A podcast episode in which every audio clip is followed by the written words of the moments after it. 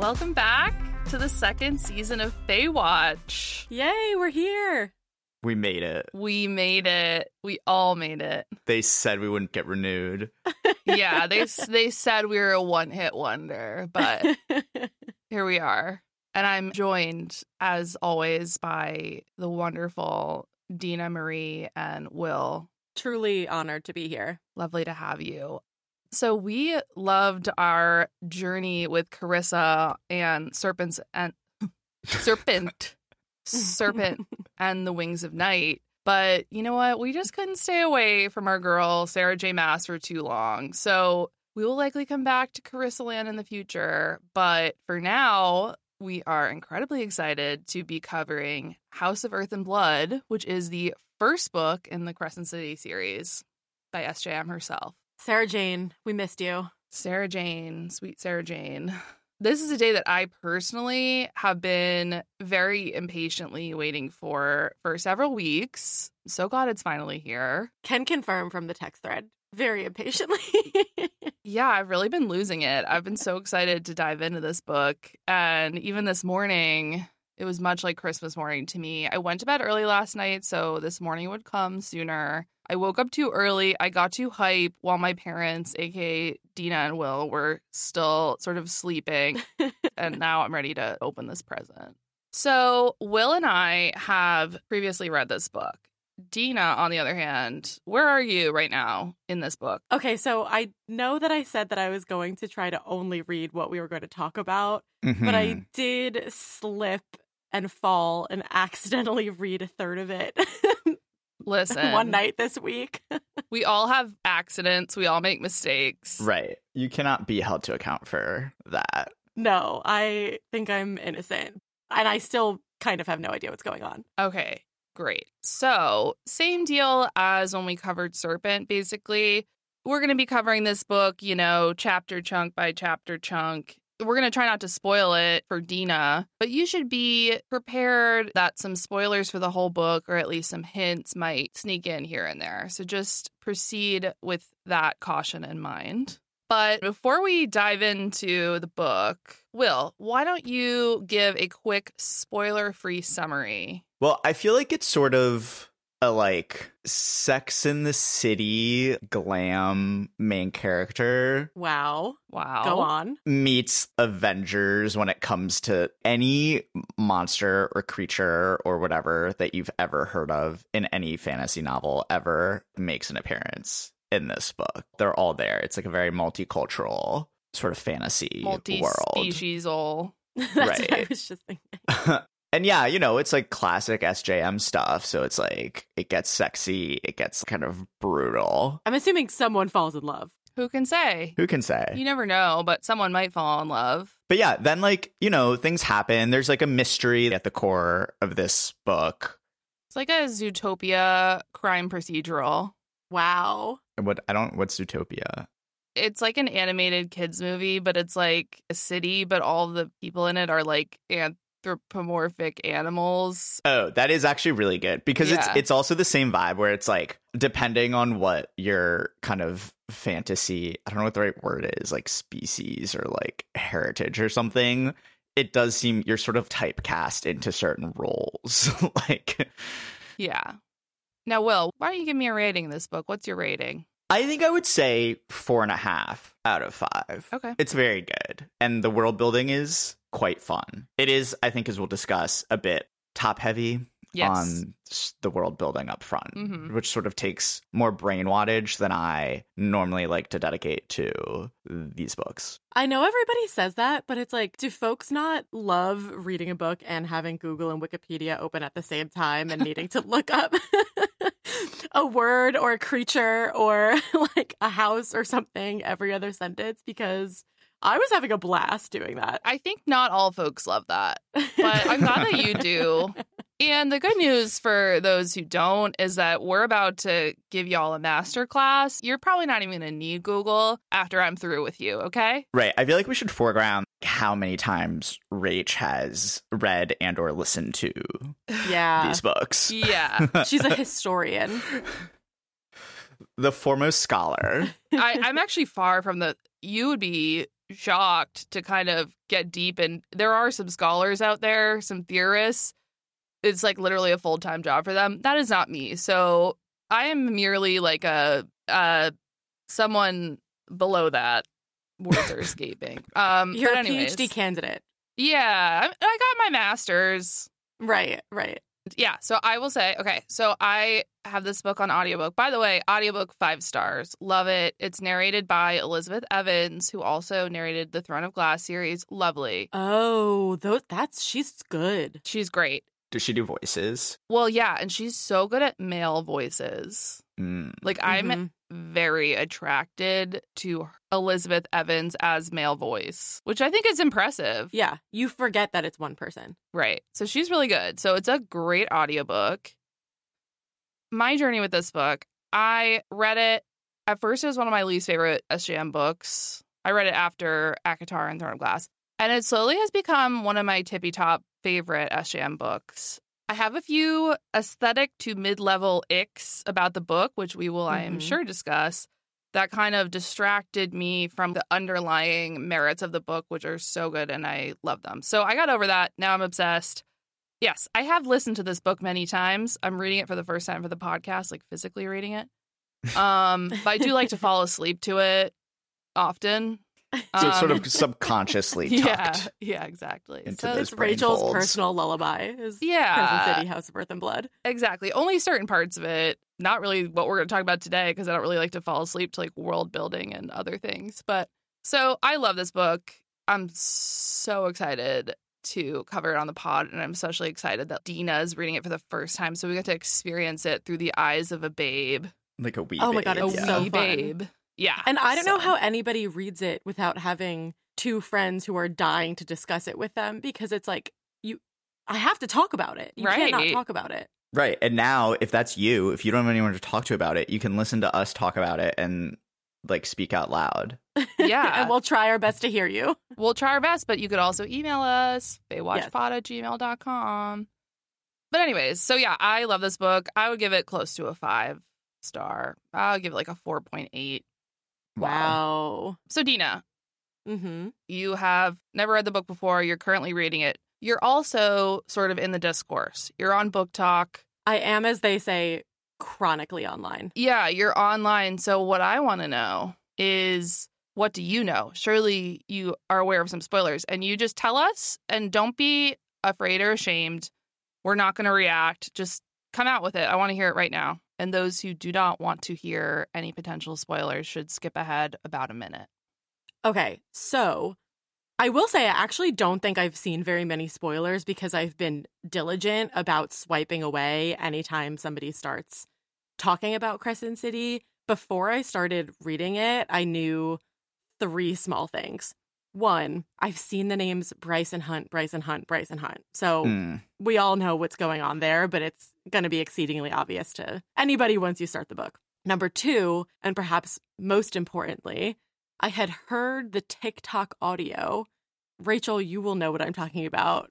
Will, sweet child of the sun, you probably will not. The audio that's like, Ruhn Danaan, like crown prince of the da da da da da. Ruhn Danaan, Crown Prince of the Valbaran Fae. Wait, what you the can't see me, fuck? but I'm like literally fist bumping right now. So I've heard that and I'm like, I need to know who this person is. And I've like seen some fan art of somebody with a shaved head, and I'm like, Mm. I have a feeling that's gonna be my man's. Mm-hmm. So I know that. And then the third thing that I know is that people talk a lot about the multiverse and how there's a lot in Crescent City that makes you think about the other worlds from ACOTAR and Throne of Glass and how they might be overlapping in some way. And so I feel like I've started to like pick that up and think about that as I've been reading. But so as far as major things go, shit has happened early in the book that I was fully not expecting. And I'm mostly going into this blind. Great. Well, thank you for being honest with us. I appreciate that. I will say another thing I like about this book is there is, I would call it a mm, slightly below moderate amount of LGBTQ representation, which is relative to the genre. I'm curious to see what happens. See, this is something I don't know about, and I have one gripe related to that already. So maybe it gets better, quote unquote. I mean, don't get like don't Don't, Don't, get your expectations too Okay. high. it's still SJM, so let's not get it out okay, of control fine. here. yeah, we can't get too excited, but more than ACOTAR, okay. we go beyond that. well, the bar is low. So we've set the table, we've laid the groundwork. We're so deeply ready. We're really, really, really ready. Much like the disciples set the table for our Lord and Savior. Oh wow, we're into Christian imagery already. Jesus, well, give us a minute. Where are we going with this? Who's Jesus? I know, I don't know. It's just that they set the table. Yeah, probably. Okay. I feel like she likes her Christian imagery. I'm trying to now think about if that's true in this book. Yeah, we'll we'll talk about it. There's a lot to talk about. Yeah, yeah. Got a lot of Roman Empire Yeah. Christian stuff, which we'll talk about. But, anyways, as I previewed, we get a lot of world building. Some might call it info dumping in the first part of this book. It's a lot. Again, having just said how much I love this book, I will say, SJM, my feedback, it's a little bit too much, but all good because I'm going to talk you through it. It's Spark Notes, it's Cliff Notes. Great. I need it. I have to thank the Crescent City fandom wiki. I ultimately kind of wrote all this myself, but I did. It was helpful, and I just I don't want to be like a, I don't want to not give attribution. A plagiarist. Yeah. Mm-hmm. Okay, before we meet our wonderful girl boss Bryce Quinlan, we need to talk about this world, this planet that we're inhabiting. Okay, we are on the planet of Midgard. Isn't Midgard like a some sort of is it like Norse? It is. Nordic or It something is. Norse. Exactly, Will. That's exactly right. It's like Old Norse slash Germanic cosmology. It's the term for Earth in a lot of old sort of Okay. Norse. Yeah. So, Oh. whoa, Sarah Jane, you're already. a Whoa. reference, perhaps, to another planet that we all know of. Hmm. Yeah. So we're we're on Midgard now. The first Vanir, we'll get to that in a second, came to Midgard through the Northern Rift 15,000 years ago and subjugated humans who were the original inhabitants of the planet. Now, I bet you're wondering, What the fuck is a rift? what is a rift? Well, sure, I can't even answer that. There's some kind of rift that they came through. I don't know. We'll like a get rip that. in the universe, like a tear in Yeah. the fold of the universe. Exactly. Hot. I love it. Ugh. I want to know more about the rift. The poor humans were here minding their own business. Also, fifteen thousand years ago is a long time. I don't even know what we were doing on this Earth fifteen thousand years ago. Not much, right? Well, that's actually a whole different podcast because I have some thoughts about that. But Okay.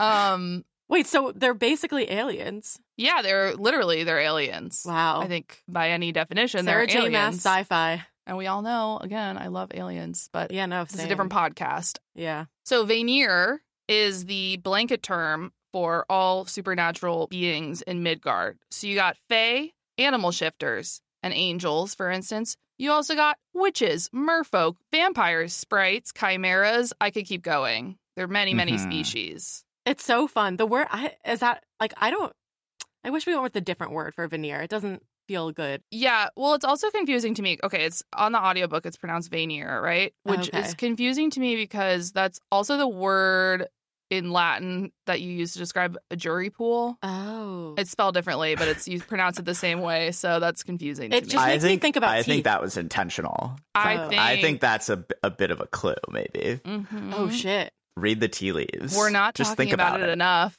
They're the jury pool of Midgard. Okay, Okay. and and we'll say nothing more. yeah, let you unpack that. The fuck? All right. We're kidding. It's not. Anyways, so that's Vanir. Okay. okay. We are on the territory of Valbara, which they're calling it a territory. To me, it seems sort of like a continent, but yeah, Okay. territory of Valbara. And we are in Crescent City, aka Lunathion. now, this leads me to my first gripe. And again, love this book. Love you, Sarah JM. I'm I'm so sorry, but I have to say I have some gripes. This is my first gripe that I'm going to share, which is for some reason in this book, Sarah decided that almost everything, every person, every species, every place needs to have two names. hmm That was fucking with me. Right. So a lot of things in this book have two names. Really beyond me why the editor didn't kind of take a red pen to some of that. Even though again now, listen, now I, I I could tell you in, my sleep all these things, but again, when you're trying to get into it, it's a bit it can be a bit challenging. But Crescent City, Lunathion. If you're sensing a theme here, we're we're talking a moon here. Mm, yeah. It's it's situated on the crescent shape of a river, so that's why it's Lunathion slash Crescent City, and it's named after Luna, the goddess. So I thought this was New Orleans, but I've since decided it wasn't New Orleans, and that was wrong. But in our world, it, people call New Orleans Crescent City, right? Did I just Correct. make that up? No, you didn't. Okay. oh, why that's why you said New that. I was confused because before I started reading, Will, you were saying that it reminded you of New Orleans, but I didn't know the, that Crescent City piece. And Rachel, you were saying it reminded you of Tel Aviv, which I think, you know, we can talk about reasons why that totally makes sense. I love you both so much, but you're wrong. It's obviously Rome. It's so fucking Rome. It's crazy. Having never had the privilege of going to Rome, I have decided I agree with you. I'm I'm gonna have to stop you both right there. Couple things. First, I've never actually been to Tel Aviv. To me, it just seemed like Tel Aviv or somewhere in the Mediterranean because it's kind of arid, but like palm trees. It seems like Is Ro- Rome's in the Mediterranean? no, but okay. I'm getting to Rome. Hold on a second. Okay, sorry. Somewhere in the Mediterranean. We're talking like in Athens, Tel Aviv. I think is pretty good. Maybe Jerusalem. I don't really know. I haven't been to any of those cities actually. Something like that, maybe. It's not Rome, and I here's why. Well, actually, let's just put a pin in it, and I'll explain later why it's not Rome because I have to get I have to explain some other shit first. Okay. And it might just be that it was more of a personal thing. We'll talk about all of this, but the mix of the ancient and the modern Mhm. and the Mm. running around in a tight dress and really high heels on these cobblestones and partying in ancient temples with your smartphone. That was my Rome. Mm, yes, yeah. So you related to that, yeah. I related to that so hard. what about all the Roman, like the S? Let me. PQ. Okay, but okay. Well, Sorry, uh, we're you good. gotta We're trust me a little bit Yeah, here. yeah, Okay, yeah, I'm yeah. the I'm the conductor, yes, conductress. I'm the leader of this. Whatever. and we're your unruly pack. students who are so This- Yeah. excited. You're you're the alpha. You're the alpha of our wolf pack. Yeah. I need you to trust me for a minute. It's not Rome. We're- We're coming back very soon. Okay. Okay. let's keep going. Back to Crescent City for a minute, earthly analog aside. It is a modern city, so we have cell phones, we got guns. What more could you want? Eep. True. And a lot of surveillance. Yeah, like a kind of constant surveillance state. So we're going to need to talk about governance of the planet of Midgard and of Lunathion. Six Asteri rule the whole planet of Midgard from the Eternal City in Pangera. Pangera is the territory across the sea from Valbara. And did I miss like what the fuck is an Asteri? Is it just like an even better archangel or is it just like a totally different creature? It's a different creature. I don't think you missed it yet. I don't think we have tons of details yet, Okay. but they're sort of godlike. right. They're like But a not little bit the below gods. gods. Right. Okay. Right. They're godlike. Yeah, they're not like Urd. They're no Urd. Right. Or Luna. They're no Luna. They're godlike. We don't know a lot about them yet. We know that they rule from their seat in the Eternal City, and this is why I told you little shits to put a pin in it because the Eternal City.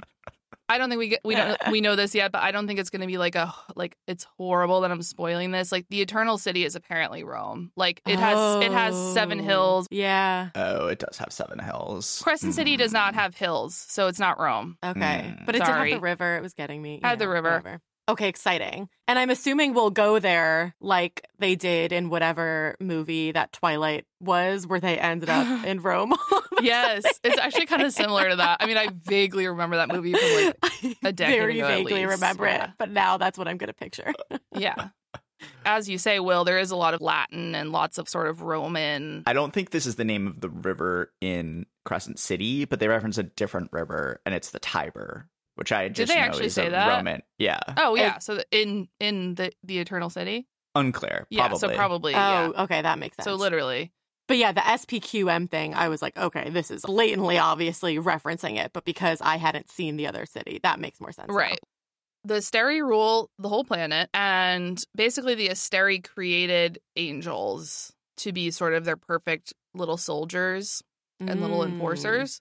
Okay. And so archangels, which are the most powerful of the angels, are the rulers below the Asteri. Mm-hmm. So in Valbara, the territory of Valbara, wherein Crescent City is located, Will, what are you laughing at? It's just like it takes so much cognitive energy to keep up. My know, brain is working so hard right now, but I think it's it's working, Rachel. Stick with me. Yeah. It's going to be good. It's going to be good. We're having fun. Aren't we? Micah is the archangel of Valbara. So he's the ruler of the whole territory slash continent. Okay. mm-hmm. He's also one of the seven heads of Crescent City. There are seven heads of Crescent City, but he's like the primo head. Because he runs the rest of the continent too. Right. So Okay. he's one of the heads, but he's like Big Daddy. He's the boss. Mhm. So he's the head of the central business district, but he also rules over the rest of the city. As for the other heads of the city, they each control a specific part of the city. So the Prime of the Wolves in Moonwood, the Fae Autumn King in Five Roses, the Under King in the Bone Quarter, the Viper Queen in the Meat Market, the Oracle in the Old Square, and the River Queen in her Blue Court, far beneath the Istros River's turquoise surface So- Mm. that in itself obviously just the just reading that out we could probably read about 12 books about each of these Mhm. people and places including under the river there are merfolk so fun. That sounds so cozy. amazing Can I ask a question though, Rachel? yeah So the Asteri created the angels, but they didn't create all these other people or, and things. They I also had this question. Did they we all don't come know. together, or is that like? i think i think we're gonna maybe learn okay. Okay. maybe A we'll learn. we don't i don't think we know yet okay here's the thing so i just told you about all the all the the six heads of the city right plus micah Mhm. seventh head so basically all of these people are called kings and queens but they're basically glorified borough presidents of like s- like honestly not even boroughs they're like presidents They're of like, like, a city council people. Yeah. like I mean, I feel like people who work in New York City politics, like I think borough presidents do think they are kings and queens. I think that's accurate. that's true dina could I you believe speak on this no, I believe that. I think the egos are typically too big to be called either borough president or city council person, and king and queen would probably suit it better. Have you, since returning, have you paid homage to the king of Staten Island yet? I have not gone yet to the. to your Or liege queen. lord or queen, but it's Staten Island, so I'm guessing it's a king. It's Staten Island, so it's a crime boss. But Yeah. Dina, I hope you appreciated like I really wanted to bring in that reference to like borough presidents because I thought it would kind of touch you, like reach Like, out to your you lived in. Yeah. experience. Did, Yeah. that- yes, did that yes. work? So no, it did. If our listeners don't know, I am um, from the homeland of Staten Island, the territory, the yeah. you know. Okay, so so that's what we're dealing with. Again, by the way, if you're having trouble following along at home It's or amongst us, like it's okay. It doesn't really. It's all gonna Yeah. be fine. You don't need to remember all this. I promise I'll ask all the questions Yeah. that you're thinking. Exactly. yeah. And by the way, I should say I'm not even in this in this primer episode, we're not even covering everything that is in we're not actually going to cover all the info that was dumped. We will get to like Yeah, all of yeah. it basically later at some point. But anywho, I should mention the humans live in Asphodel Meadows in Crescent City, another area of Crescent City, and they have no head, no seat at the table. They're like legally disenfranchised. Yeah, they're not full citizens. And not every creature, not every Vanir, I guess, is a full citizen either. So, but humans are not full citizens. Two things. Number Mhm. one, not to get into it, but that's what I thought you meant by the Tel Aviv reference. Um, and we keep circling back to this. And number two, Asphodel Meadows. What a beautiful, flowery sounding name that I feel like we, I have not been there yet. I don't know what it's like, but I'm going to put out a rough guess here that it's probably not actually just beautiful meadows where everybody's living peacefully and harmoniously. Yeah, I think that's a good guess. We're going to circle back to the human situation in a bit, but I think Cool. that's a good preview for it.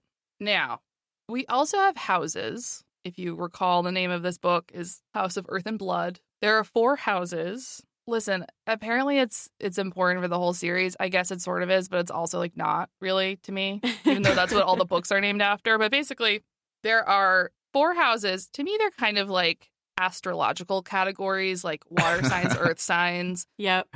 So each species of Vanir and humans and normal animals are in one of the four houses. And Mhm. so I think they're sort of considered to be like that mix of species is sort of complementary or somehow aligned. Although then it turns out that they're like really not. Yeah. Okay. So I don't know what we're doing here. I think it's like you're randomly sorted into a dorm in college freshman year, and then you associate with that dorm primarily for the rest of your life. Yeah, if that was based on your genotype. Yeah. Right. Is that what a genotype is? I don't, sounds cool. Who cool. can say? Let's go with it. Who can say?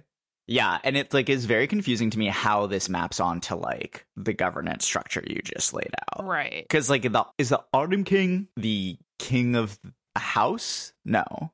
No, he's not a king of the house. The Autumn King is the king of the Valbaran Fae. So the just the Fae on that continent. Right. Here's the thing. Okay. At first, I was like, oh, shoot, like I really need to understand this all. And then I was like, why are there so many pieces of classification or whatever? Mhm. And then I was like, dang, you know what? Honestly, humans slash creatures just have this need for classification. To Rachel's point, it's like, well, I'm an Aquarius and I'm an ENFP and blah, blah, blah. And then you have all these Mhm. people who want to have some kind of power. And so it's like, well, fine. Well, you can be head of this thing, of this sliver of this piece of this city and these people in this thing. Mhm. And so therefore, everybody gets to have the comfort of the overclassification and all the labels that they want to make them feel safe. And they get the titles of the power that they want. So Right. that's why to me i'm like okay sure you're head of whatever blah blah blah i hope that makes you feel better that's what it's about in my mind yeah, and it's sort of like is it divide and conquer? I don't know. It's like yeah keeping all these little beefs going and all these Mhm. little thises Mhm. and that's might distract some of the residents of Lunathion from other things. That's what I do when I conquer mm-hmm. Right. peoples. Yep. tried and true strategy Yeah. So we have four houses. Let's not we're not gonna really Dwell. we can't unpack that all right now, okay? And that's sort of our basic primer, okay? okay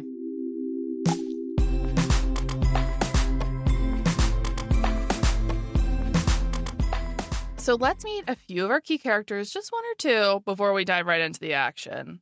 okay First of all, we have to meet our leading lady, our leading girl Mhm. boss, Bryce Quinlan. Okay? Meet Bryce.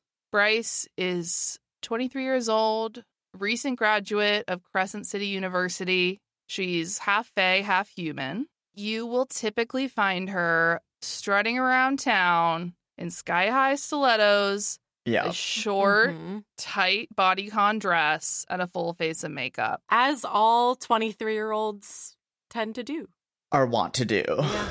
You can really see her on Houston Street in New York City, you know. yes Yeah. Yeah, she's very much in that era.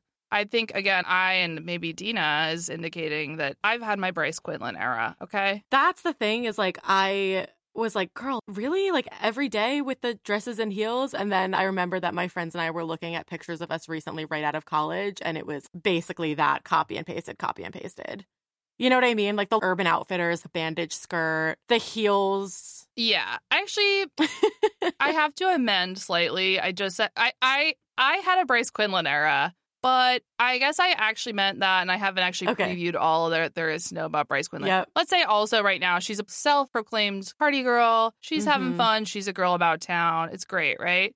So, Dina, I had a slight like variation on that. I was in my Bryce Quinlan era when I lived in Istanbul. Mm. So I wasn't really bandage skirting and healing that much, but I was I was looking cute. I was in my little outfits. They were usually pants, but I was doing my Honest, don't worry about it. Like I was bandage skirting and healing enough for the both of us.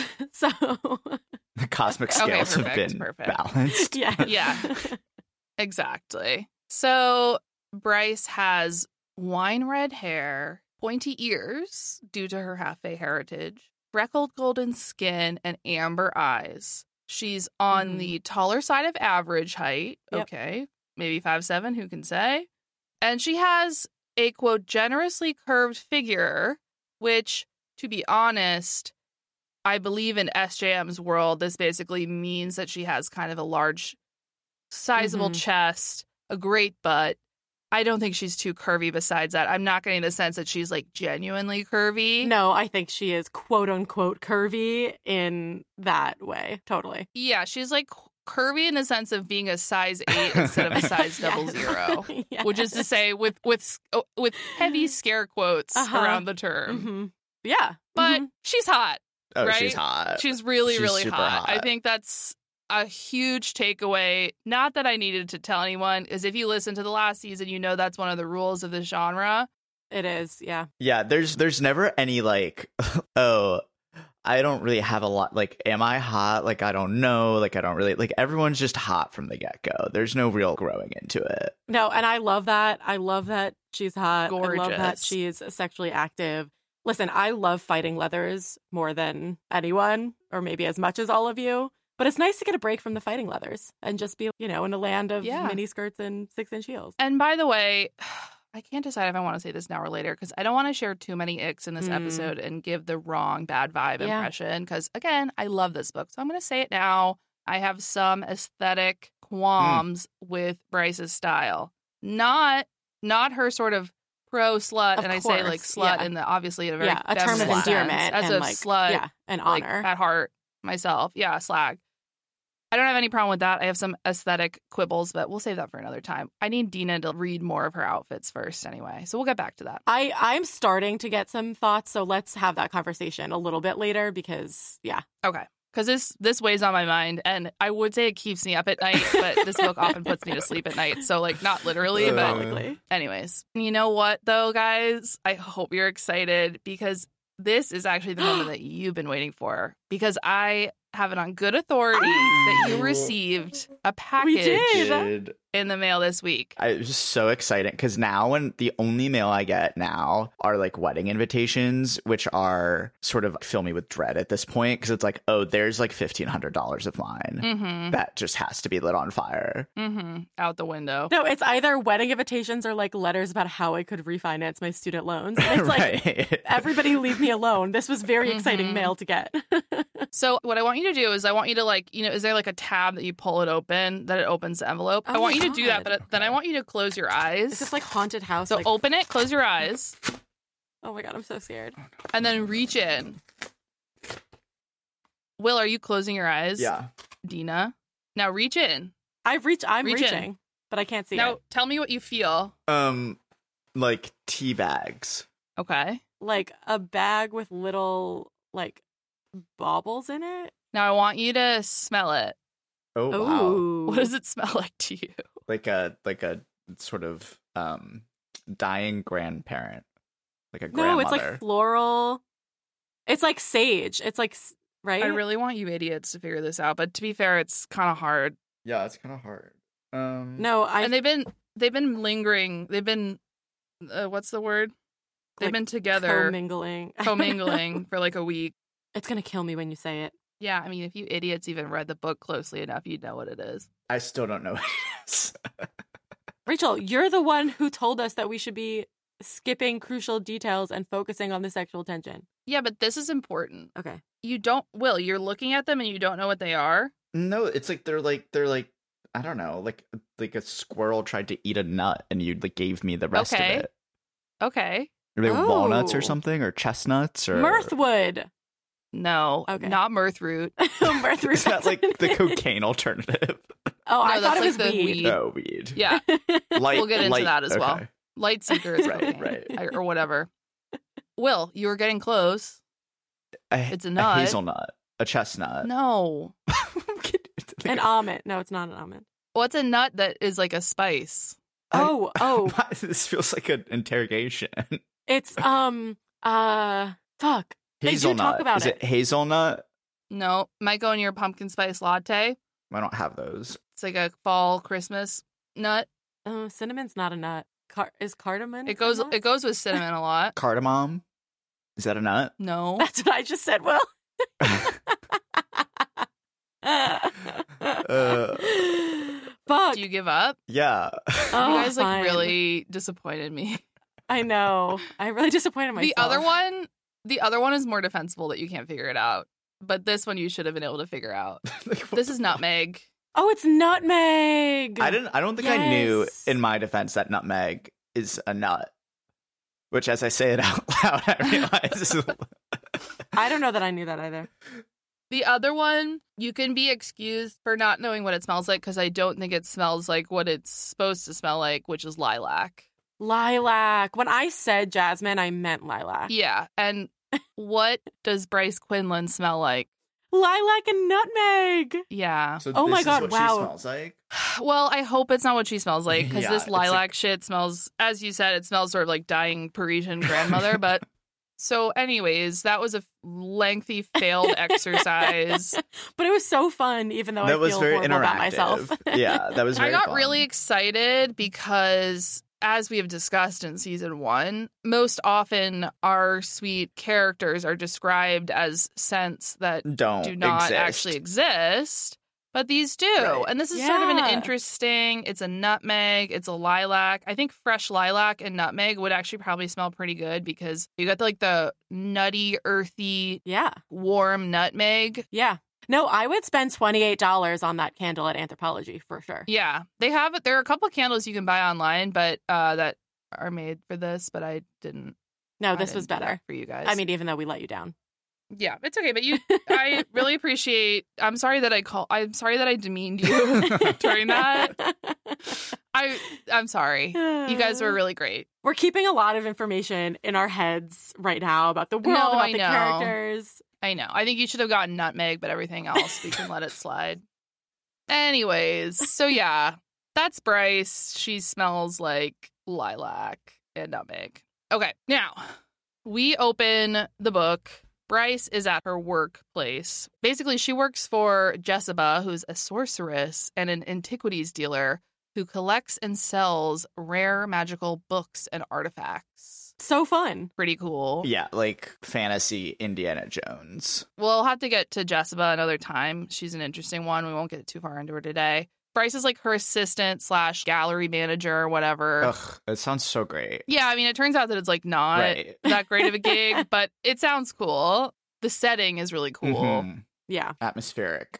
So she's at her place of business when her best friend and roommate, Danika, shows up, knocks on the door, pounds on the door, comes on in. Sweet Danika, she's not actually that sweet. She is a wolf shifter. So cool. Yeah. So she can shift into a wolf. That's what that means. Which is there are other animals people can shift into as well. Right. Oh, yeah. right. You can shift into any kind of animal, I think. Right. Yeah. The wolves are sort of almost their own category, it seems. They're up there with the fae and the Mm. angels and the whatever. They're sort of the main animal Yeah. shifters that are their own Mm. kind of top dog, if you will. Yeah, the heads of the animal kingdom kind of thing. Right. In this yeah. city, I think. Yes. Yeah. So she can shift into a gray wolf the size of a small horse. That's big. So fun. Like, I wish one of you could do that. That would be so fun. I know. And they can still talk when they're in their wolf form. Okay, this is what got me. This is what got me because you know, well, you don't know this, but you know, when you're reading, and especially in a new book, you're kind of like having to alter the picture in your mind every sentence because it's like, okay, it's Danika. She has this color hair. Okay, no, now she's a wolf. Okay, they're walking down the street and she's a wolf. And then it's like, oh shit, she's talking. And then I'm trying to picture the wolf talking. I was like, is this like Twilight Jacob as a wolf talking? Yeah. Like, not really great CGI? Is this Right. Game of Thrones wolf better CGI, but like they're they're not talking. Is their mouth they don't moving? talk. Is the mouth not moving? And I got so distracted trying to like figure out how this wolf was gonna look in my head that I I think I do picture bad CGI wolf yeah Like um talking. like that the like new Golden Compass show on HBO that is Yeah. not that good. And part of the reason it's not that good is the CGI is just still it's just weird. Yeah. When she's not trotting about town in her wolf form, she has caramel eyes and long, silken silver blonde hair with streaks of amethyst, sapphire, and rose. pause. Mm-hmm. Let's break this down here. Okay. Amethyst is a fancy word for purple. Okay. Sapphire is a fancy word for blue, Mm-hmm. and rose is a fancy word for pink. Okay. Do you know what those colors are of? the bi flag. Bi flag. Those are the colors of the bi flag. So we will talk about this, okay? But imagine my excitement that we're going to get a bi Oh, character Um, and we're in the beginning and they're best friends and they're going to go on this adventure Oh, together no, and we finally have Dina. bi girl representation, okay? oh, Yikes. Yikes. Um, several pins to put in that one. Several Mhm. fucking pins, Sarah Jane. Dina, did you know in these first chapters when they're walking on the street and Danika's in her wolf form and Bryce pets her ribs? She strokes Uh-huh. her ribs Oh. at Yeah, some point. Yep. Mhm. That teased you. You Yep. thought, I thought, hmm, what's going on there? I think everybody thought. Yeah, that's tough. We're we're we will have to circle back. Yep. In the meantime, Danika is incredibly powerful. She's a public figure because well, she's a nepo baby. That's why Mm-hmm. her grandfather is the prime of the wolves, who's one of the six city heads. He's the head of the wolves, and he's also head of you know some fucking neighborhood in the city. And he rules over all the Valbaran wolves for centuries. Her mother, Sabine, is technically next in line to inherit that position, but rumors have been swirling that the Prime will tap Danika as his heir apparent instead. And despite promising the family's heirloom sword to Danika's mother for years, the Prime gave it to Danika on her 18th birthday, explaining that it was howling out for her. Wow. You know, honestly, shades of um weren't people speculating that they would just skip Charles, who just became king? He was Yeah. still, but people I feel like at one point people were like, "Oh, they might just go to William because Charles is kind of like old Yeah. and Also, this is really nerdy of me, but again, when I was reading all this, I was really in my looking everything up. What is this a reference to? What is this a reference to? Like I'm obsessed with all the references. Mhm. And I was like, Sabine, like that's something, that's something. And the Sabines were like some kind of ruling tribe in Roman Mm. territories. oh. So that's what that's Hey. referencing. Wow. Little Miss, little Mhm. Miss researcher over here. nice. Love that. Gotta be careful. You don't want to spoil yourself. I trust tread, me. tread carefully. I know. Danika is the alpha of the pack of devils, Hot. which is it though, Dina? Is it is it almost time? Um Yeah, I think it's time. the pack of devils is one of the 18,000 um different seemingly 18,000 different law enforcement squads in the Yeah. in Crescent City. It's like, is there like one squad per person in the fucking city? Yeah. So for those who are not following along at home, there's a lot of law enforcement groups. They're usually sort of sorted by species. So the Fae have the. ugh, I get. I still get them confused. Aux. I can't remember. I think the 33rd is the, The angels. I don't know. but the know. wolves are Mhm. also in the Aux. Yeah, the wolves are Like a also in the Aux. division of the Aux. Yeah, and the packs are like different squadrons. I guess. I don't fucking know. it's not just that there are many different sort of cop varieties, but there's kind of like a almost propaganda flavor to some of the descriptions. And I will say, like, it does seem like the city is genuinely dangerous. Like the way that Fox News talks about New York City is maybe how the city actually is in terms of like your Mm. likelihood of being violently attacked. That's a fair justification. I think we're all, you know, searching for some justifications. Mine were twofold. Number one, it seems like kind of what we were talking about before about how it, when you're trying to keep conquered people happy, you want to keep them distracted by like having them fight each other. And number two, it does seem like a lot of these people had no choice but to Right. become basically cops. Like we know Danika didn't. We'll meet Hunt. He didn't. Right. Like so. So that's what I'm leaning on myself. But Bryce's social circle is essentially all cop. like It's like 90% cop, 10% ballet dancer, and mercenary. right, like some freelance cops. and like 5% her drug dealers because she's doing a lot of drugs for somebody who hangs out with like mostly cops. We're, we're going to have a lot more to say about the cop of it all Mhm. throughout this story, I feel. A recurring theme. Yep. Danika comes to the gallery. It will shock you to hear we get a lot of information from this conversation that they have. First of all, we find out that Danika convinced a drunk Bryce to get back tattoos last night. And Bryce was like, haha, like, fuck you. Like, I was like too drunk to like even really consent or Right. remember that. Like, fuck you. It's like, like, wow, oh. remember oh. when your frontal lobe wasn't fully developed? like, what a time. Yeah. So they got big matching back tattoos last night. I'll just leave that there. Danika comes in fuming because Philip Briggs, who is the leader of a human rebellion, who Danika and her pack recently apprehended after uncovering his plot to blow up a popular nightclub, is being released from custody today. And I quote, on some goddamn technicality. Know we were Someone go fucked here. up the paperwork. This is not like a due process crowd. This is not kind of like No. they're they're not sort of like steeped in the Warren Court's criminal procedure jurisprudence. No, there Yeah. are multiple references to how people have like personal assassins. Right. Well, so so that's that's the thing that's confusing to me because basically in this scene, Danika shows up. Her and Bryce are so upset he got let out on some technicality, and like later they say like Micah, the Autumn King, all the city heads poured over every law and bylaw and still couldn't find a way around that loophole. And they're like so mad that this guy is like, I guess, getting let out because like some some of his I don't know rights were violated or some procedures weren't followed. They're so mad, but then it's like, wait, In this like totalitarian surveillance state. right, where we very soon after learn that like Micah, the archangel who rules over the whole territory, has a personal assassin who kills people at his Right. whim. So like, oh, sorry, why are we like? I don't get it. Why do? Okay, I guess we're doing things by the book. Unclear. Doesn't seem like it ever happens again. But Maybe it's like it's too public. You know what I mean? I, no, no, no. I don't know. I it was just fun. It was fun. I also love the like this uh, this guy seems at once to be like a powerful player on the global stage, but also they're like kind of a rinky dink town council who is like themselves gonna look at the, the law. Like, uh, why don't I take some time out of my day to see if I can close this little technicality? Yeah. So that's funny. We learn a little bit about the human rebellion, which is basically that there has been a human rebellion across the sea in Pangera for the past 50 years. It's basically been like a horrible war for the past 50 years, but it's sort of remained over there. And so Philip Briggs is trying to bring it across the sea and to this continent and to this city. hmm Well, and we learned here, Danika and her little team busted him.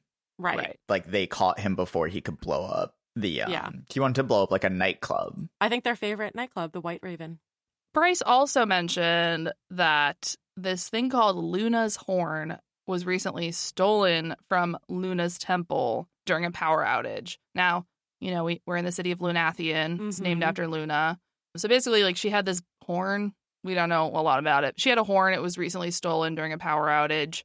And Bryce's boss wants her to look for it. Everybody wants to find it because it's an old magical artifact. Mhm. It'd be a big get. i just i like love this that like there's a high like a high profile theft that no one can solve and this gallery dealer is like my 23 year old assistant i'm gonna put her on the Yeah. task Bryce, get on it. I will say, have you ever had a 23 year old girl, you know, meet a boy out at a bar and only get his first name and like the brand of the shirt that he was wearing? And then her friends will figure out that boy's social security number and every detail Mm, of his life true by the next morning's hungover debrief. yeah that's true. So true maybe Jesiba's onto something. I think that's right. I think we might learn that Bryce, you know, maybe we shouldn't count her out so quickly. Maybe she's got some skills and some brains that other people might not have. So we'll see.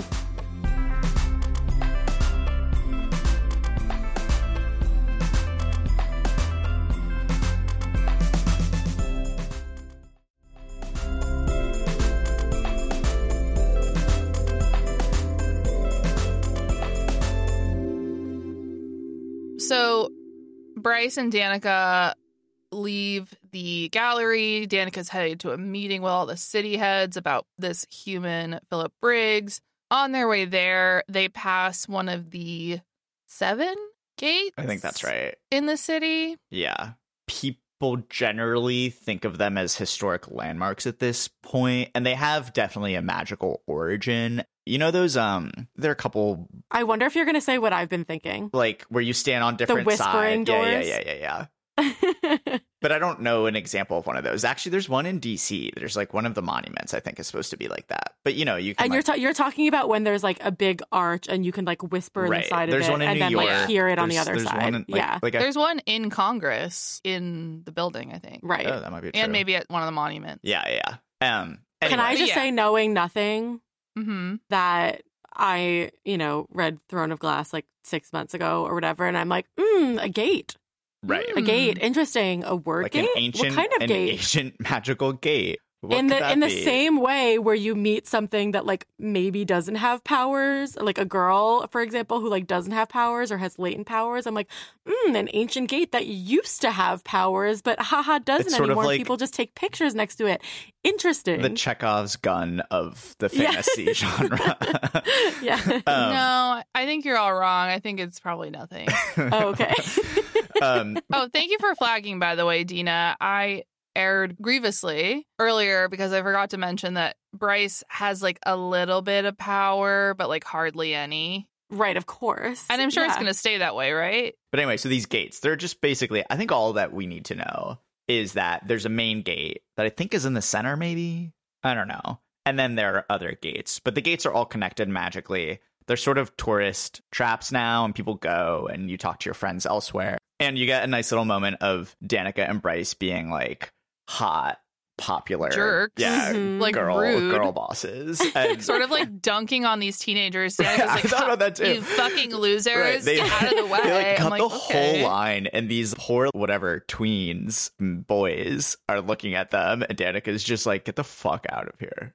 Like, get lost, you fucking loser virgin. I mean, she doesn't literally say that, but like sort of does. It's like, oh, okay. Yeah, Again, not something that you necessarily want to see in like a cop. but Right, perhaps which she accurate. is. Yeah. By the way, again, another one of my initial icks with this book, the names Bryce and Danika to me are both like pretty rough. I now was I've grown really to accept them. confused I like Danika. about Danika. I was confused. To be honest, I was like, okay, Danika, like wolf. I was picturing somebody with like dark hair. The name kind of like threw me for a while. Yeah, same. the blonde hair with kind of a werewolf vibe doesn't make any sense at all. I didn't picture her as blonde for a long time. But Yeah. like Sabine is also straw colored hair or something. It's like that's Hmm. not those. That's not werewolves. Sorry. Right? It's like, have you? Do you know anything about werewolves? Right. Yeah. I think I just like had maybe a fair amount of Danica's in elementary school or something in my classes, which I never really had that again. So I don't know where they went in life, but it just Well. wasn't like what tragedy, tragedy, tragedy maybe befell them. Yeah. Yeah, the only other Danica that I remember recently was somebody who was on Love Island, and the vibes were just completely yeah. different, and it just Yeah. yeah. it fucked with me. I couldn't put the name and the what SJM was describing together for a little bit. Yeah. And Bryce also kind of weird. But Yeah. now I'm uh, again I've been so immersed that I now it's I'm totally fine with Bryce, but but I digress. So yeah, they do their little thing at the gate, um, make fun of some teenage boys, whatever. And they part ways.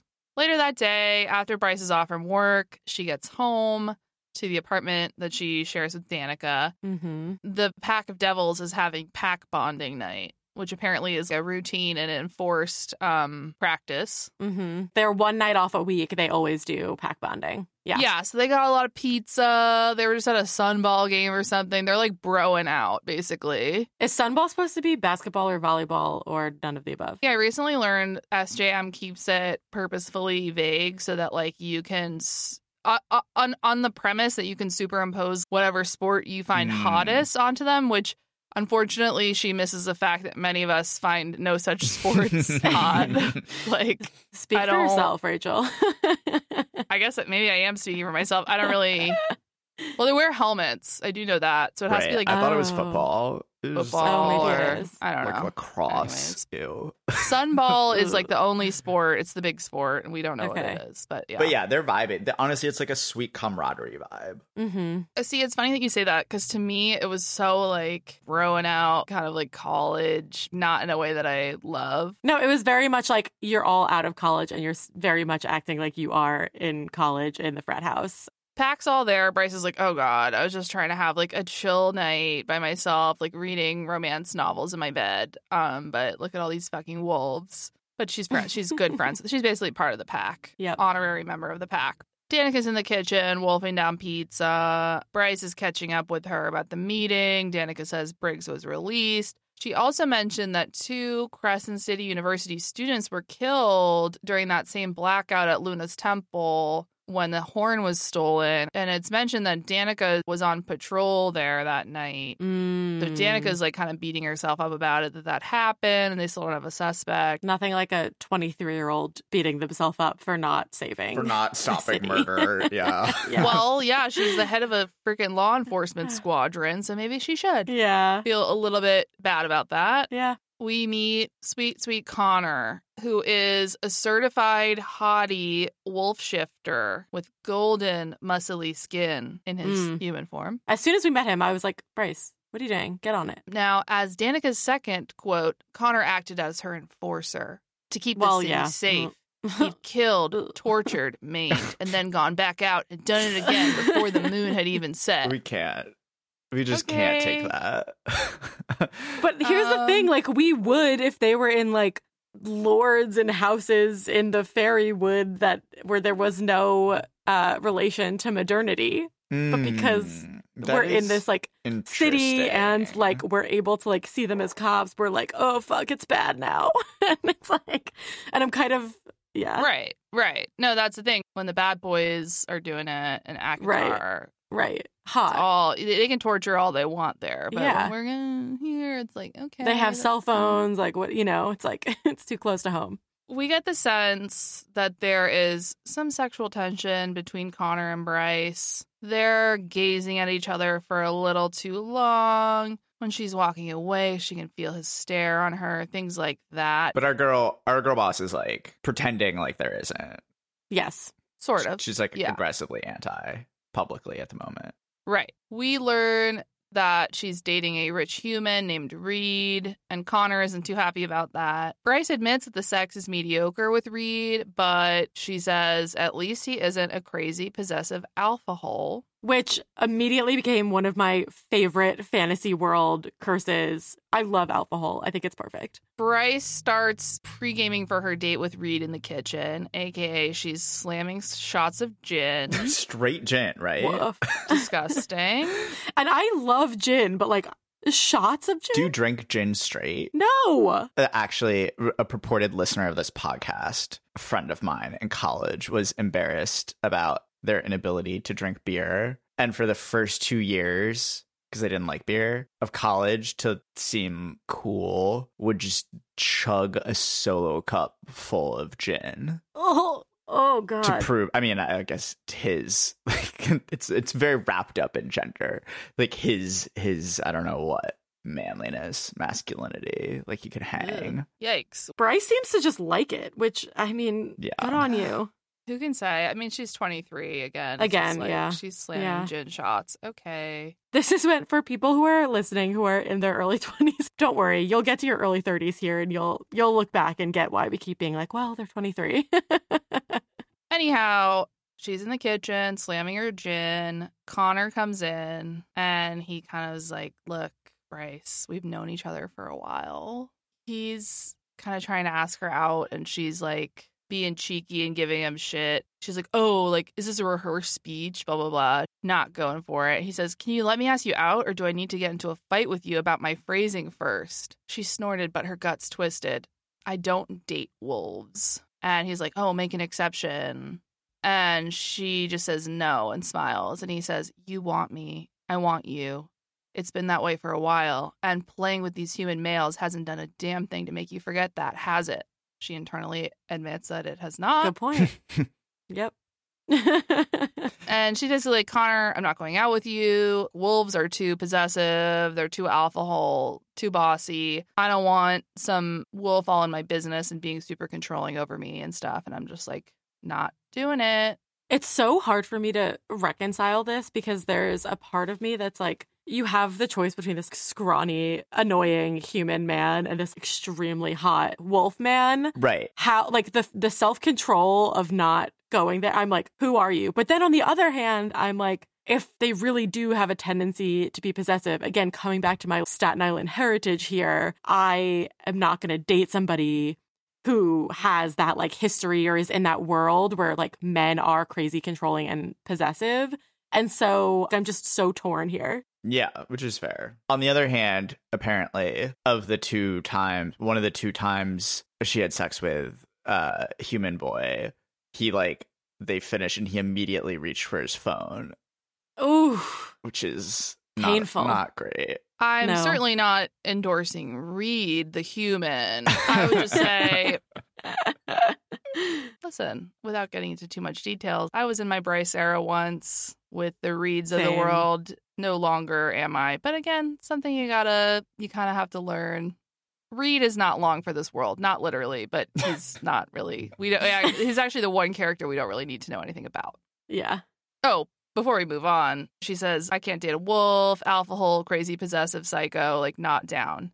And he says, I'm not your father. So we have gotten a little preview. Whoa. Well, first of all, obviously, daddy issue alert. as the Mhm. as the code requires. Full Fae daddy, who made her half Fae, is perhaps an alpha hole. I guess we'll explore that later. Anyways, she goes on her date with Reid. He's super late. He's on his phone, blah, blah, blah. Not that important. But Wait, can we just? She was giving me some kind of Real Housewife energy in this scene because first of all, she's dating this rich douchebag, right? Who like totally Mhm. sucks.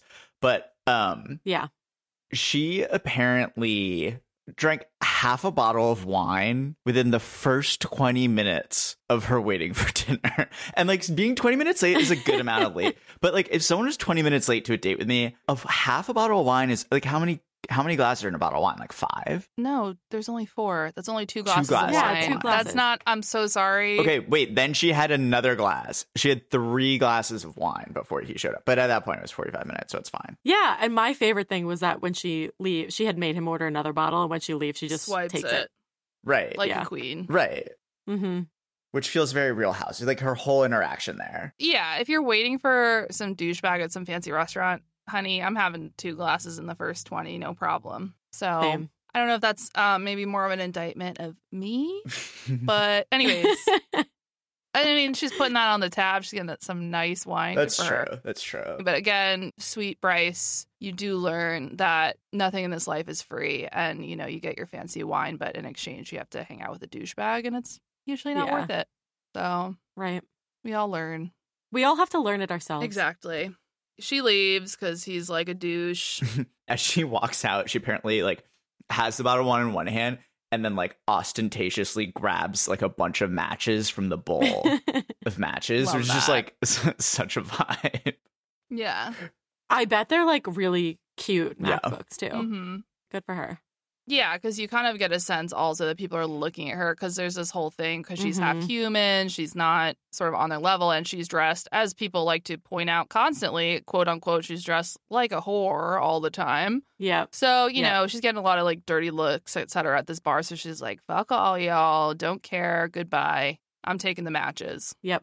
She texts her friend. She's like, let's go to the club. On her way, she's drinking her wine bottle. She texts Connor and basically she decides that she is going to give him a shot. And she says, pizza, Saturday night, don't be late, blah, blah, blah. The perfect text to send when you're a full bottle of wine deep. oh, yeah. But, you know, it works. Mm-hmm. They have a cute little sweet text exchange, and his little bubble is dot, dot, dotting and then stopping and then dot, dot, dotting. Oh.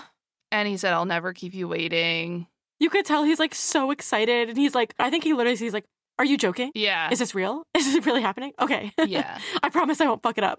Yeah, so he's so It's really sweet. cute. And she's like, okay, tell Danika I'm going to the glurb with Juniper and Fury. She's about to put her phone away again, and Connor adds, You won't regret this. I've had a long while to figure out all the ways I'm going to spoil you, all the fun we're going to have. oh, yeah. Uh, and then he says, Oh, go enjoy yourself. I'll see you in a few days. Message me when you're home safe. I hated that, but Ugh. that's Why? like Because it's too alpha hole. yeah, I guess it is kind of alpha holy. It's like yeah, like go enjoy yourself. Like I can enjoy myself whenever the fuck I want. Like what are you talking about? I need your permission. Yeah. like, I don't need you to tell me yeah. to enjoy myself. Yeah. I, you could interpret it either way. The way that you're interpreting it, or genuinely like, go have fun. See you in a couple days. Right. It's kind of like, don't worry. It was almost like, don't worry about texting me anymore. Have a Yeah. good night. I think it's extremely, for me, person dependent. Mm. If I like had an even small ounce of almost getting the ick with somebody and they said that, Done. Done. ick. If it was early stages, very exciting, very hot person, hot. Yeah, very context dependent. I agree. Yeah. Bryce is going clubbing with her friends, Fury and Juniper. I think we're going to get into them at a later date. In short, one is a fawn shifter, Juniper is a ballerina fawn shifter. Oh, I think it's like a sorry, it's very technical. I don't think she shifts. I think she just has hooves. Yeah. I think she's just a fawn. Really? Yeah. Yeah. I think, yeah. She's like, to- I think it's like top half um woman, bottom half deer. Like fawn does mean like a female deer, like in our world. but But like faun mythological creature. like the guy in Narnia. Oh. Oh, okay. Yeah, okay. You're Yeah. right. You're right. My bad. Okay. So there's a whole other fucking type of creature that I didn't even know about because apparently she doesn't fucking shift. She's just a fawn. Okay. So, anyways, she's a fawn, and then Fury is like this like dark, edgy mercenary. I don't know. We'll find out more later. But like Just also put a pin in not. Like I don't even understand how they met. Right, right, right. But but nevertheless, we're putting a pin, Yeah. okay? Basically, they turn up, they get super lit, uh, they get mirthroot, which we think is probably like marijuana. They get lightseeker, which is a white powder that's an upper that they're just snorting in the club. doing both is like a vibe. Yeah, doing both uh, and alcohol seems like a lot. Um, but I, I wouldn't know, obviously. Well, I actually wouldn't know about. Well, whatever. We won't get into it. Um, That's neither here nor there.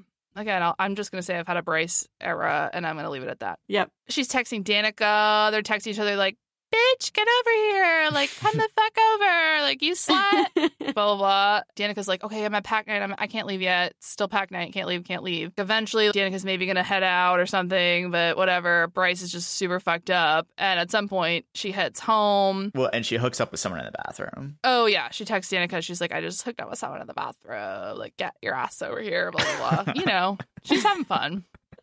And she kind of stumbles her way home. She's in their shitty apartment building. Pausing for a serious tone shift Yeah. Yeah. moment. Well, yeah, yeah, But at this point, she's just like she's so fucked up. Like she doesn't know how she got home. right. She's basically like crawling up the stairs. I think she's just Right. like, Like couldn't remember her crawling- door code. Like that's a whole level. Mm-hmm. But yes, uh, abrupt tone shift. Her hands are wet. She's like, "What is going on?" And she realizes like Ugh.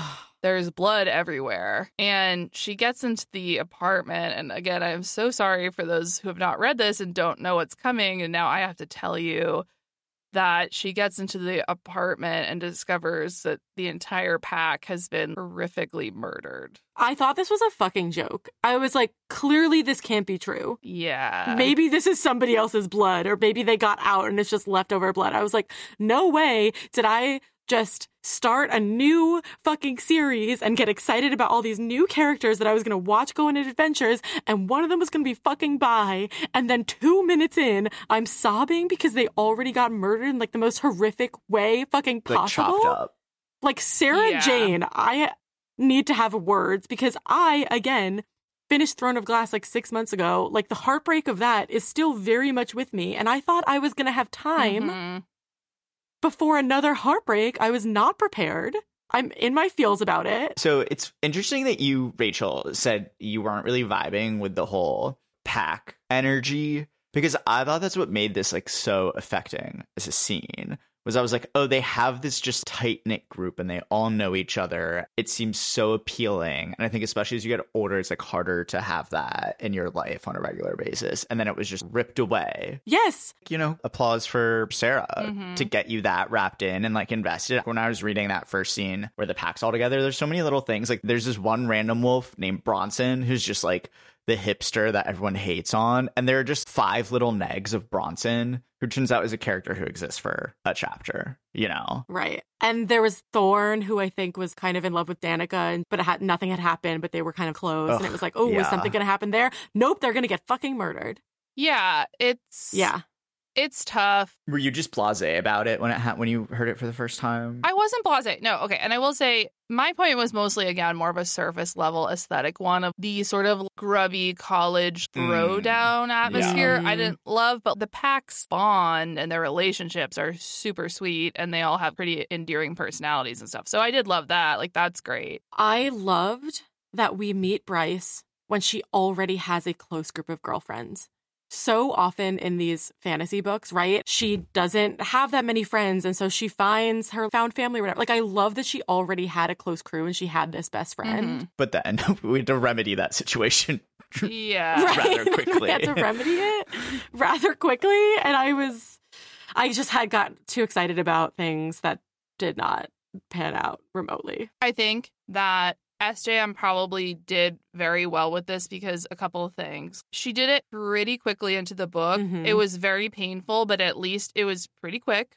Yeah. And if Bryce is going to go around again, like not a spoiler, but whatever in this book and be really, really affected by the loss of these people, if we didn't have to see that Yeah. and live through it, then we'd be like, okay, No, it wouldn't have made she, like, sense. okay, Yeah. like I get it, but like, why are we talking about Danika? Who cares? Blah blah. blah. So it's like I think we had to do this. No, we have, and like as an inciting incident, it works. And now I very much, I'm even more invested in Bryce. I'm very protective of her. Like all of our favorite female protagonists, deeply traumatized. And now I'm curious to see this is what I love most about like SJM's female main characters is watching them go through their healing journey. Right. We're going to have a lot of healing to do. Yeah. Now, let me just kind of wrap it. Like let's let's kind of close this very upsetting scene. Exciting. Woo. Um anyways, so she discovers it. It's horrific. Again, I as we all know, I don't pay the most attention to action scenes, but she kind of sees that the perpetrator is maybe escaping through something or another and she chases Mm. After the perpetrator through the alleyways, through all these streets, blah, blah, blah. She just has a table leg, like that's been broken off as her only weapon. And she chases the thing down, and it's like some kind of like weird translucent demon. And she finds it as it's in this alleyway feasting on an angel, has totally maimed this angel. She can't even really see the angel's face, like totally fucked the angel Yep. up. The idea of the demon being transparent, that's creepy Yeah, as fuck. like crystalline and transparent. yeah. she basically starts wailing on the demon with her table leg.